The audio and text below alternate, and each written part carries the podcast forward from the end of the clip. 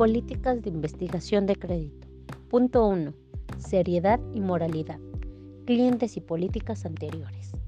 Punto número dos. El análisis de crédito debe contemplar una investigación de los aspectos cualitativos: honorabilidad, administración, mercado de producción y cuantitativos: balanceo, estado de pérdidas y ganancias, flujo de caja. Punto número tres. La decisión de créditos definitiva es prever si un cliente podrá pagar o no en determinadas condiciones. Por consiguiente, una decisión de crédito tomada exclusivamente en base a antecedentes históricos presentes, sin contemplar el futuro, está mal concebida. Punto número cuatro. Simulación y o proyecciones de capacidad de pago. Formas de contabilización de las cuentas. Punto número cinco. Cerciorarse de que el estudio que está analizando tenga la firma de la persona responsable de crédito.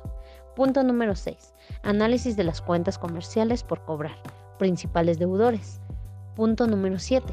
Análisis del inventario, inspeccionar, visual de dichas mercancías.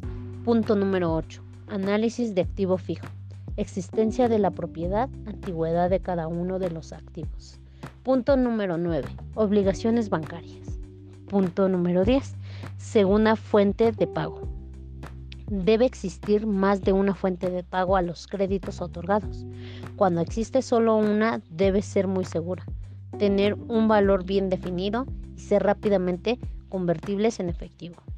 La fuente de pago secundaria actúa como un seguro. Esta debe ser en lo posible independiente de la primera fuente de pago. Este punto es vital importancia a la hora de tomar la decisión de crédito. Punto número once. Análisis de capacidad de administración comercial, estrategia comercial, posicionamiento. Punto número doce. Interés de crecimiento de su local comercial. Es parte de nuestra visión.